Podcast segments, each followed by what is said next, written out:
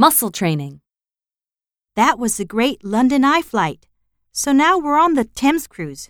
That's right. It's part of our package. It's a really cool way to see London, and we'll see a lot more than we did on the water bus.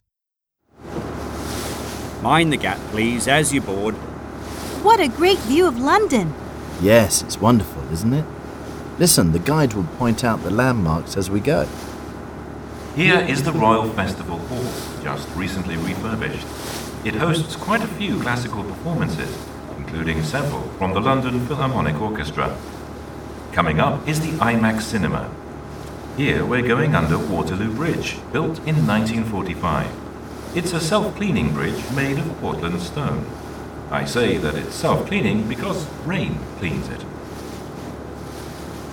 Next up, the National Theatre, which contains three theatres inside. That shed is the Wellington, which is retired from active service and is now a floating livery hall. We're now coming up on the ITV building, where a lot of films are made. In fact, quite a few movies are filmed in this area. And yes, the Thames has a beach.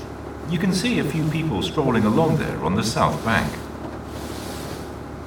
We are now going under Blackfriars Bridge.